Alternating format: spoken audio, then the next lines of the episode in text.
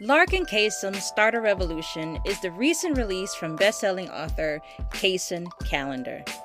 Lark is a black, queer, non binary, and neurodivergent teen who hopes to snag thousands of Twitter followers and a book deal for an unfinished novel. Kasim accidentally uses Lark's phone to send tweets from their account confessing unrequited love. When they go viral, Lark takes credit for the tweets and uses them to their advantage to get a date with their crush. However, the tweets Kasim made were all about his love for Lark. Stay with us as we speak with Kacen about why they write books for the young and marginalized, their love for art, and the peace found in detaching themselves from social media.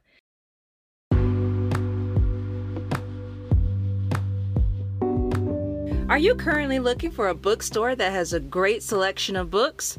Well, Kizzy's Books and More is that bookstore. Visit www.kizzy'sbooksandmore.com to purchase your next book for our book club. Use coupon code Vulgar Genius to receive 10% off the subtotal of your first order.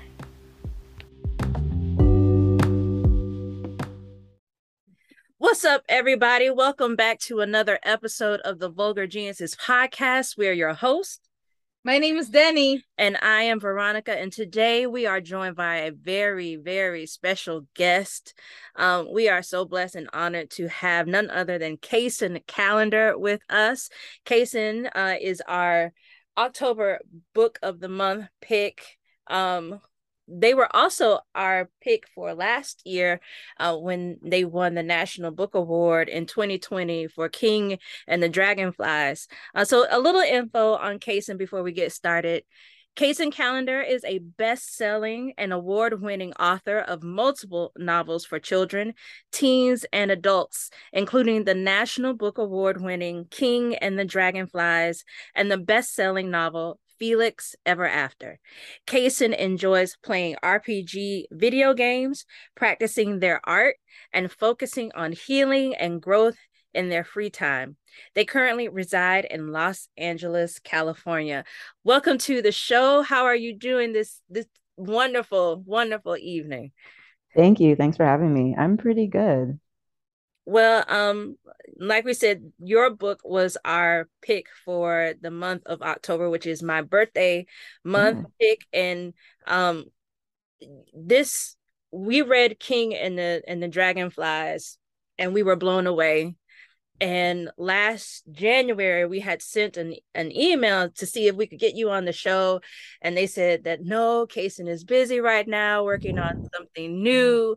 And to have this moment to come a year later to actually speak with you about your wonderful new book Lark and Kasim start a uh revolution we are just honored and we just want to say thank you. I'm going to pass it off to denny. We like to put all of our authors in the in a little hot seat for it's not, it's not really that hot. It's not hot. Don't don't don't scare them off i'm not going to scare them off because this is what you deem deemed it as so so i'm going to give it to you. Just so uh the the people of the world know um what is your current favorite rpg video game Oh man, well right now um it's Baldur's Gate 3, but it's still in development. So every now and then they pause and they say there needs to be an update and it forces you to restart the game. So that's happened that's happened to me twice now. And I every time I think about all the bosses and like dungeons I have to fight again, I'm like, nah, I'm just gonna wait until it's officially released. oh, we're wasting our time. Um, do you have a current project at the moment? I do. Um, I'm working on a contemporary that I literally just started like last week and I just hit my stride on today. So I'm feeling excited about that. But um, it hasn't really been announced. My editor doesn't even know about it actually. So I should probably not say anymore. Ooh, exclusive secrets. Um, who is your favorite artist? Um, like Illustrator, you mean? Yeah, because we we read that you uh, are into art, so I was just wondering if you had a, a favorite artist. Yeah, um, I feel I'm trying to kind of get back into illustration. I feel like most inspired by like Art Nouveau, um, and I think just like Klimt's like golden kind of like texture style speaks to me. Um, but I'm still very like the beginning of my illustration life. So were you doing your art at the same time as when you started to to write? I actually started out as an artist first. I always thought I was going to be a graphic novelist. Um, and when I was like 10 years old, my big dream was to run away to work for a Studio Ghibli. uh, um, dream. Yeah. And yeah, in college, I decided I made like the wrong choice, or not wrong choice, but like the mistake of thinking I have to choose between art and writing. And I chose writing and gave up on art. And now I'm like at my quarter life crisis of I shouldn't have done that. I'm trying to return to art again. so you never know. They might have a graphic novel. So watch out. this is this is a Veronica question. Ah, uh, yes. uh, so in 2020, your novel King and the Dragonflies won the National Book Award. Where is your National Book Award right now in this moment? And do you wear your medal around town? um, one thing I need to work on is accepting like love and praise and like awards with like uh without wanting to run away from all of that. So my award is currently hidden away in a cabinet and I really need to like pull it out and put it on a shelf and be proud of it. Um, and because of that, no, I definitely do not wear the medal around around town. Maybe one day I'll get there. so before we begin um, asking you about your wonderful novel, um, do you mind telling our readers um, what your new book is all about? Lark and Kasim's Start Revolution is about 17 year old non binary neurodivergent Lark who aspires to be a published author. And they think, they think the only way to get to that is by reaching over 50,000 followers on Twitter. And they're actually pretty well on their, their way, but then their former best friend and now number one enemy Kasim um, accidentally posts on Lark's Twitter account about Kasim's unrequited love story. And the post goes viral, and Lark feels like they are spun up in a lie that they can't control as they kind of like take the credit for this viral post and pretend to be in love with another classmate. Um, and it's one of my favorite tropes is the oblivious main character who has no idea that someone is so obviously in love with them. So Kasim is very obviously in love with Lark and posted that about them, but they just have no idea. It just goes over their head. Um, and yeah, the book is really about um, like safety and accountability and what does self-love actually look like in a world where um, we, we're all learning, growing human beings and need to make mistakes. Um, so there are a lot of, well, we're all learning, growing human beings and make mistakes, not that we need to make mistakes. Um, and yeah, I feel like that was it was a book about healing for me as I was as I was writing it. It was a wonderful book for us to read. Uh, for us, you know, this is our our second book of yours. So we were just wondering, you know, um, when you started working on this project, what was Lark's origin story for you? That's a great question because um, the book started out very differently. It was in 2020, um, maybe towards the end of 2020, that I started writing this book, and I decided to write it from the perspective or from the setting of the start of 2020. So the current book setting is kind of like vaguely the pandemic has started, um, but it's not like right at the beginning of the pandemic. Whereas the first draft, within like the first chapter, it was announced that there's this mysterious new virus. Um, so the original Lark and the original draft felt very like and constricted and claustrophobic in the same way that the pandemic itself itself felt as we were going through quarantine, as we were kind of like trapped in our homes. Um, I realized that the story itself felt very trapped because the characters literally could not get out to interact with one another.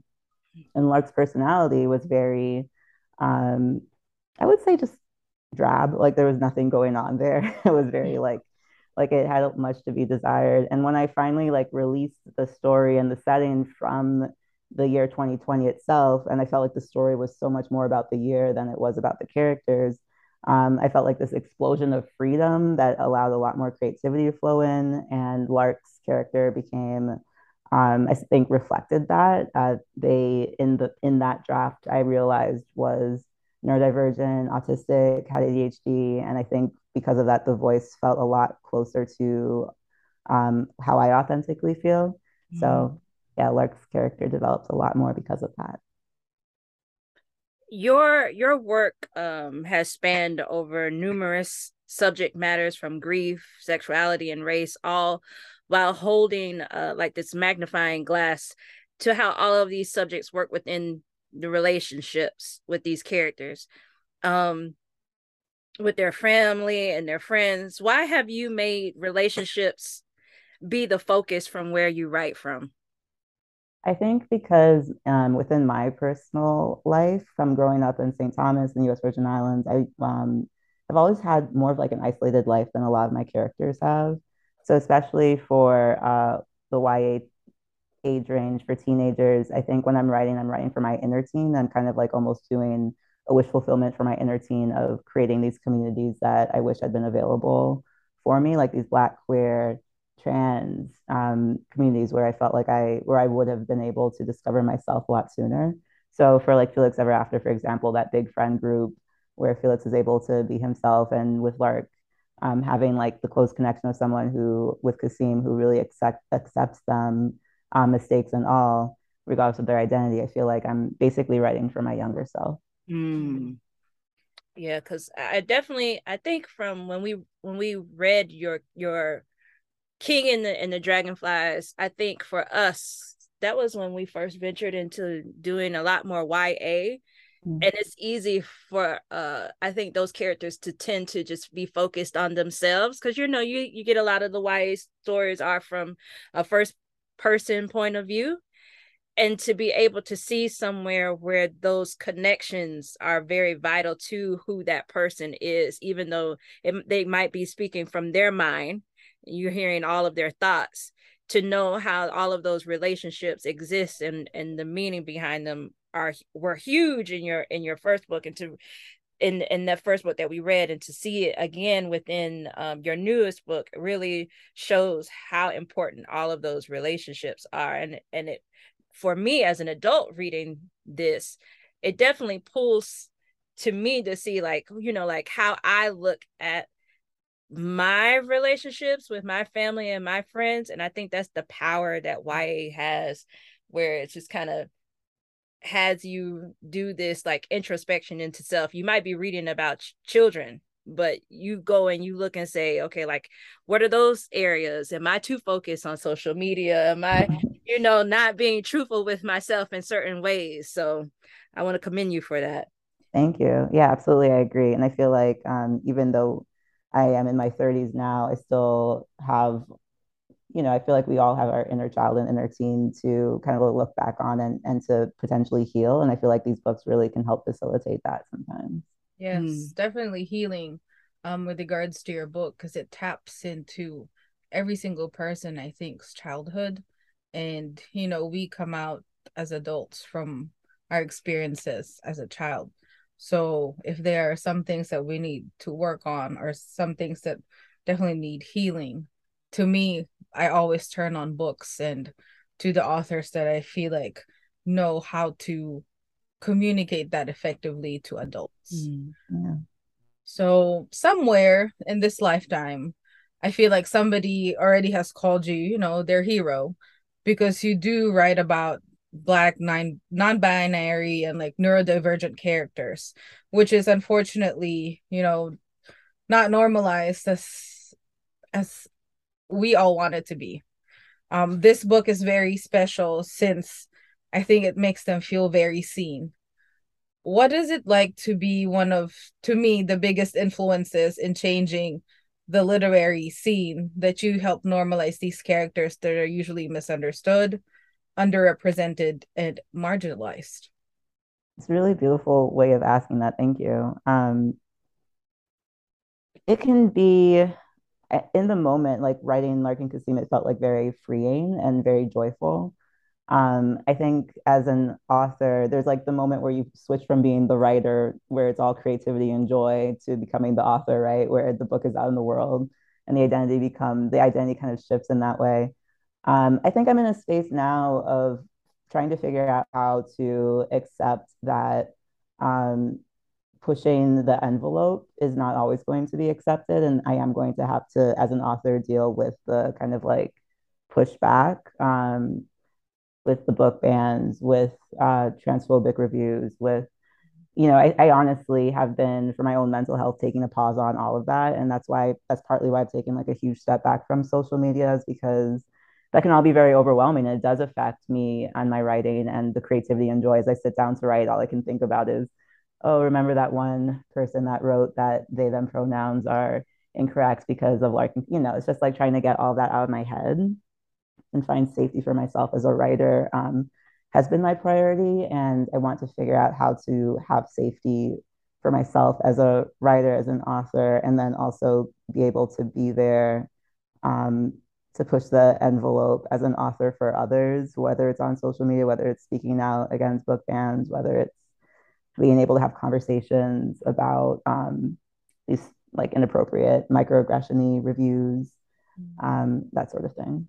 So, you know, speaking of the characters that you've created in this in this book, what were the steps and the care that you took to create these diverse and neurodivergent characters without sounding stereotypical?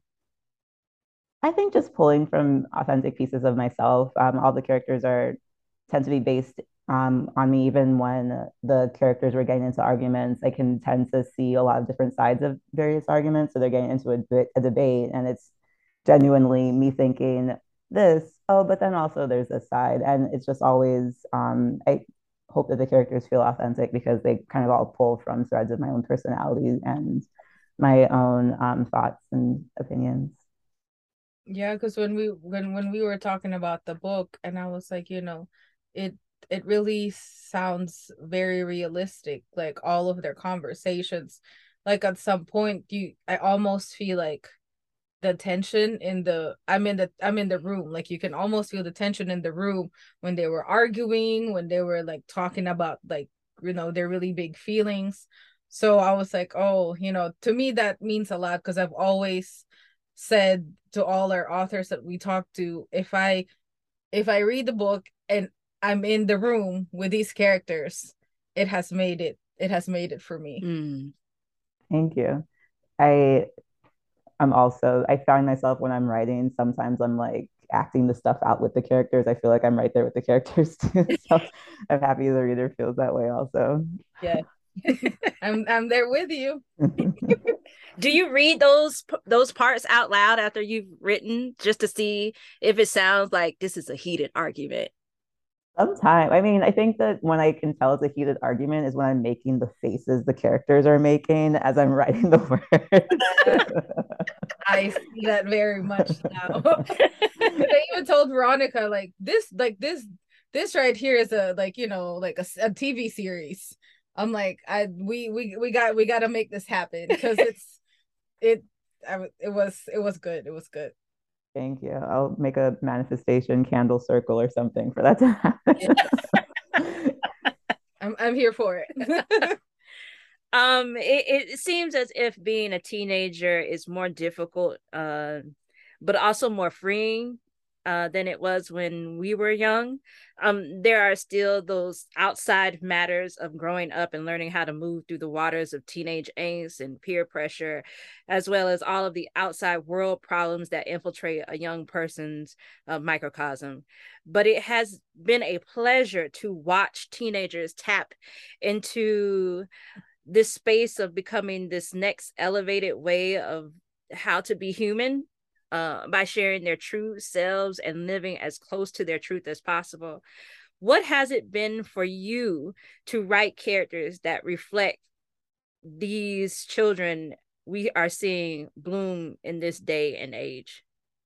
It's been really inspiring. Um, I do think that I used to feel a little bit more in a bubble when I had this sort of conversation and talking about how Gen Z are kind of like the heroes of the world. Like I feel so inspired by them because um, from such a younger age, I think there's been a lot more access to information because of social media. There's more access to connecting with people that you might not have connected with before. So there's um, tended to be more understanding and empathy.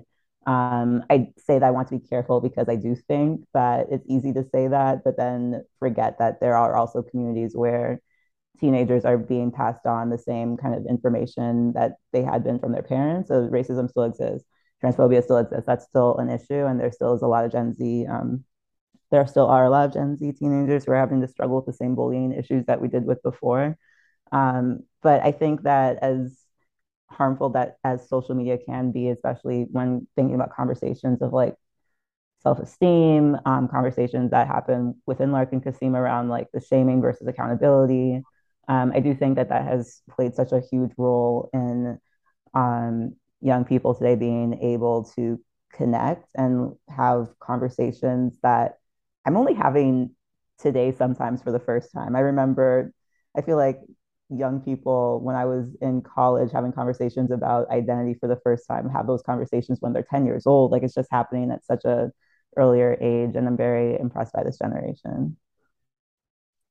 Yeah, I, am a former um, librarian. I used to work in a high school, and I think that is probably one of the things that I miss the most about being surrounded by young people and just seeing how they are communicating because it is like it is a huge lesson on how to be able to have conversations that you know you were you were taught to uh, tiptoe around that they were mm-hmm. too taboo to have or yeah. you're not being able to get into a space where you figure out you know this is how i identify this this is who i i, I want to love this is who i need to love and to be able to have those conversations just like if i just asked them you know did you just watch the beyonce video last night it was you know it was definitely a, a, a learning experience and it's just wonderful to to see all of that play out in in in literature.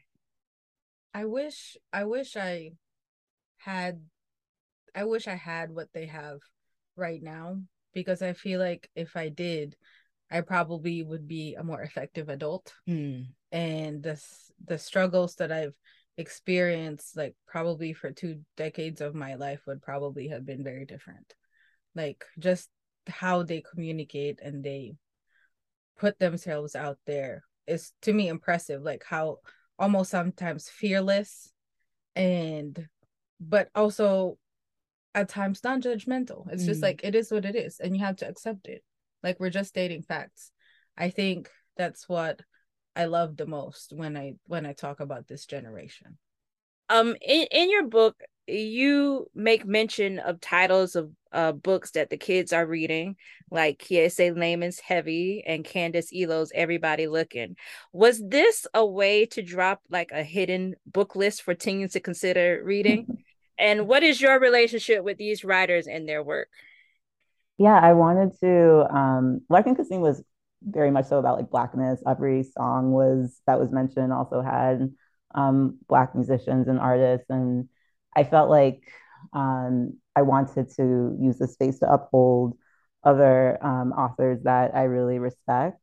So the authors that I mentioned were back when I was on social media, I felt like they were all authors who I just kind of like aspired to be in terms of community, in terms of like how they uphold other authors.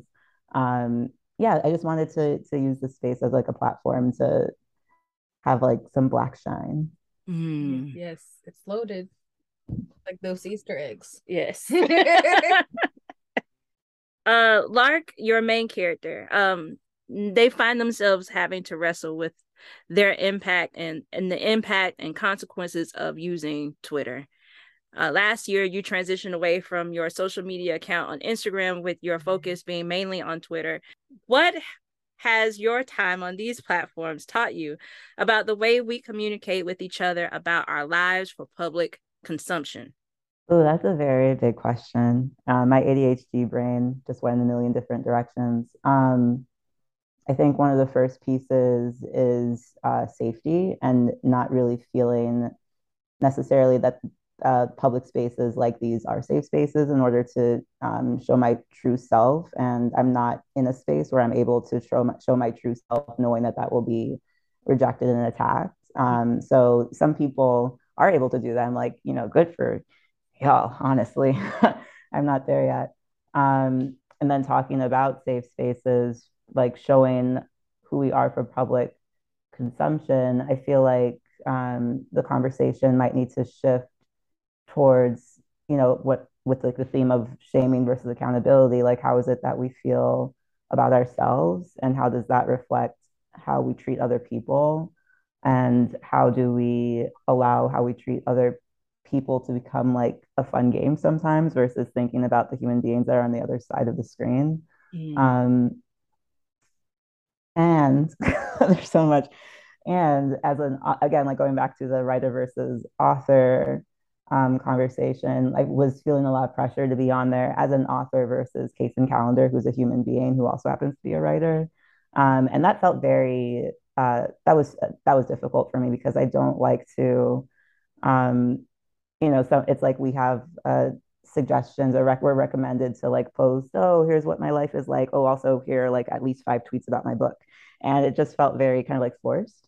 So um, that didn't feel authentic to me. So there's still a lot that I'm like grappling with. I still have not actually pressed the delete button on Twitter, though I've gotten so very close, just mm-hmm. a couple of times. Um, because I think there is still a part of me that wants to be able to stand in a space that does not feel safe and be my true self. Um, and hopefully, like, enroll or inspire people to um, treat one another with more kindness and empathy with the knowledge that we're all learning, growing human beings. I feel like that could be nice to be able to use a platform like that. Mm-hmm. Um, but I'm just not there yet. Yeah, and I I don't think there's any any problem with it. When we first started this this platform too, I was so terrified like to show my face. Like I told Veronica, I don't think I can show them who I really am. Like it took me at least what two years to like oh, a, a year a year and a half something like yeah. that a year and a half to like okay i'm ready to like i guess own own everything that we're saying own everything that i wanted to like show the people like oh this is what we're standing for. We're standing for you know bipoc authors that don't have a platform to share their art with.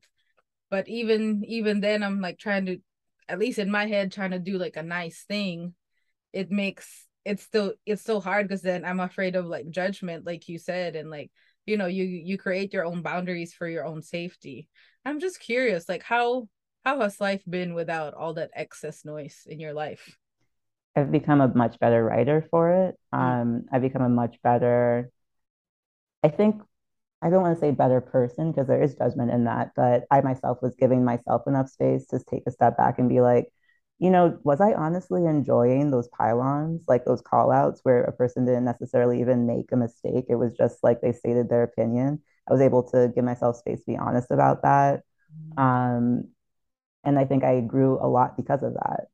So taking a major step back has been very helpful to me and to being able to keep an eye on an eye on the prize, like an eye on what it is that my goal actually is versus what my goal might be um, influenced by social media. Hmm. Yeah, hopefully one day we're gonna be free of the excess mm-hmm. excess noise. It's hard. It's hard. Um, there's this one point when Lark was always worried about the audience's opinion and what they would think about their writing. Because mm-hmm. on the other hand, said that you should write for yourself and whatever would make you happy as an author that has written books for different ages and genres, do you still struggle with this conundrum? I do. And Larkin Kissing was kind of like the permission ticket to finally focus on what it is I do want to write. Um, I'm not going to say never say never. Um, I'm sorry to say, because I know that King, you've been talking about King of the Dragonflies. That is um, a middle grade, but I have realized that my heart isn't necessarily in the middle grade space anymore. So maybe one day I'll return to it, but I'm feeling much more drawn towards like older teen and adult books these days. Um, and for a very long time, I was feeling like, no, this is what I've done. This is these are like I've, my first book was a middle grade. I felt like tied to having to do this because that's what like other people expected. And finally finding that inner joy of like, no, you know, I want to be able to find the freedom to write what I want to write um, and I, I feel like I found that because I was writing Larkin Kasim, um, finally gave me the space to be honest about what it is I do want to focus on. How did you find yourself uh, uh, going into this particular genre of, of book in the very beginning of writing for children?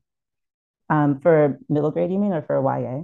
Uh, for for both for middle grade and YA. It's like a kind of a long story. Um, I started out really, I started out not even wanting to write children's books. Um, and then someone suggested that a lot of my uh, interests were geared more towards YA and teen. so when I started to do this was like around the Divergent area era, like when Divergent had just come out, um, Hunger Games was big. So I started to do a lot of research into that, and I wanted to. My my thing was always I just want to be like this big YA fantasy dystopian at the time author, um, and I feel like that uh, became a big block in my actual in my writing. I wasn't able to even finish a draft because the ego was so thick in the pages. Like I just could not like release that to actually write um, whatever it is that my heart wanted me to write. Mm. Uh, so never really got published. Meanwhile, Parallel was started working as an intern at Little Brown Books Young Readers.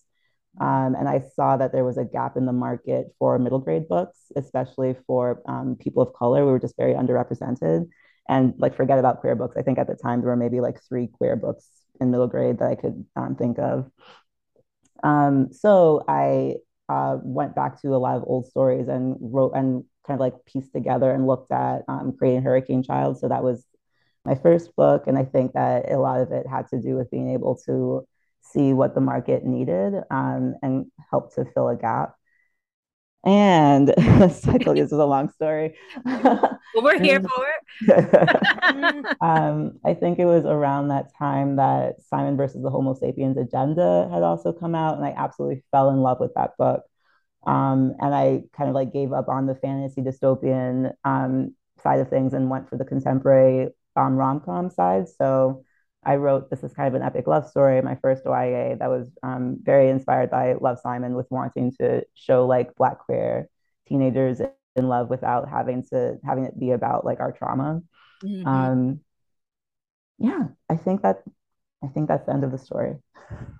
So this this is the first book that we've read um, that has COVID within the timeline mm-hmm. of the story and many of the writers that we've spoken to um uh, who have written like post covid post the beginning of covid said that they didn't they never wanted to create a universe in this in this way where the pandemic existed why did you decide to use it and include it into your story from the get-go i felt like and this is no shade to the authors who decided not to because i can feel why you don't want to do that um, to this day, I'm still like, oh gosh, it's so hard to write about. But um, I just felt like the pandemic has changed so much and reflected so much about our society that at this point to ignore it would almost be like writing about speculative fiction or maybe like a historical story before the pandemic started.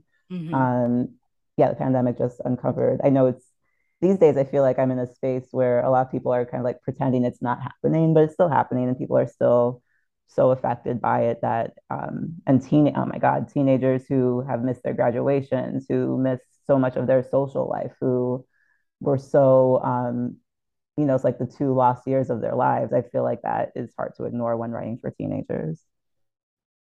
Yeah I, I think that it was it was uh, really good for you to include that you know like i just saw my mom for the first time in four years wow. since the beginning. I, the last time I saw her was in 2019. So to be able to like see her, um, uh, just a few this last week was mm-hmm. a was you know a blessing, uh, to have made it up to this point since the beginning of COVID. And so you know when I see how that gets you know taken out as if it never happened yeah you know it's just like well at some point these things are going to have to enter into the story because you know like you said you have had teenagers to miss their their graduations my niece and my both of my nieces i missed their college graduation mm. and their mm. high school graduation having to watch it on television um because of covid and you know i'm sure a lot of children would benefit from reading stories that would touch on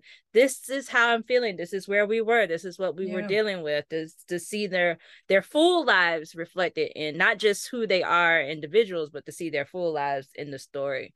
So a special treat that you you've given us. Um you've provided readers with a with a special guide at the end of the book on writing suggestions to creating a story. And you give them insight on the querying process within the novel itself. You have basically summed up all the conversations that we've had with authors uh, with questions regarding this journey. What was it like for you when you received your first yes response to your book? Oh, um, So I was like Lark and I queried a book that was not finished yet. and so my first yes was for that fantasy of like, yes, I want to see like the next 50, you know, so I scrambled and, you know, never do that. Mm-hmm. Um, but I, I mean, that was the very first yes. So that was kind of like a moment of like panic, but getting to the first yes of like, yes, I want to represent you. Yes, we want to be published. It felt um, I don't think I was like letting myself be in the moment, like sink into it and really celebrate it. Um, I was definitely in a mind space of like, okay, next step, next step, next step. And I'm finally like slowing down um, and allowing myself to celebrate these moments. So I guess like it got published in 2018, probably got like represented a couple years before that. Um, so a good chunk of time later, finally like saying, those were accomplishments, you know? Mm-hmm. I think it's easy to pretend or to forget how difficult this can be. And I, yeah, I feel like I should celebrate old me for for making it this far. Well, we definitely celebrate you, you and all of the work that you have uh, created for us to to eat up uh, like it's you, Thanksgiving Day. You you kind of set us up for failure when we started with like King and the Dragonflies as our first like you know like young people young people's book. I'm like it was so hard to find another book oh. that we can read and we be like oh we're so much satisfied. Um so yeah you, you and and no shade to the authors if you're listening. Yeah we're just we're, um, i'm just talking truth. you know we're speaking our truth in in that book and all of everything else that you've created. Um like we said it has just been a, a delicious meal for us to to partake. And we are um just privileged to be able to to speak with you about your newest work. Um, but now we're at the point of our conversation um, that we ask all of our authors that come on um, a very important question. Mm-hmm. Um, and and you have the choice. So we would like to know either your top five favorite books of all time. We know that this this might change when you mm-hmm. get off this Zoom call and you're like, oh snap, I should have said something else. Or the top five books that you are most excited about from people in the community that you are that you are writing with that you want people to know about. Oh my gosh. You know that you made this really hard, right? you took it to another level. Usually the um, like what's your favorite book of hearts of all time is hard enough to answer. I could I'll try though. It's I think I'm gonna say Graceling by Kristin Cashore really had a huge impact on me um, when I first started writing. Um, Black Sun by Rebecca Roanhorse. Um, uh, oh my gosh, what's the first book of the Broken Earth trilogy by N.K. Jemisin? Um, well, the first book, which I, whatever the title is, um, really wrecked me. Um, that's three. Um, the book of Night Women by Marlon James had a huge impact on me. Um, and I like a fourth and final one. Yeah, this is tough because I feel like I'm gonna really regret not. I'm gonna look back at myself and be like, oh no, this was my favorite. um, I'm going to say a tie because I'm going to cheat between Six of Crows and Daughter of Smoke and Bone. Oh wow! No, wait. Also, we are. Oh God, no. You know what? This is too hard of a question. I'm just also gonna say "We Are Okay" by Nina LaCour, Aristotle and Dante. I'm gonna stop. I'm gonna force myself to stop. But there are too many books to choose from. There's always too many books. Six yeah. Six of Crows was that book that I always had to keep ordering because the people kept taking it and wouldn't bring it back to the library. I mean, um, understandable. very popular book. Is it the fifth season? Is that the what it fifth is? season? Yes. Mm-hmm. Yes. Yes. Well, there you go, yes. everybody in the in the in the podcast listening world. Uh, Kacen just gave you their top five. Um, yeah. and like this is not set in stone. Yes. So don't add them on Twitter. Please don't. yes. Calm down. We all have our we all have our own favorites on Tuesdays and on Sundays. Relax. Yes. um, but yes, thank you uh so much for sharing the space with us this evening. Um, this has definitely been a treat and an honor, and we are so grateful for you spending this this hour with us. Thank you so much. Thanks for having me.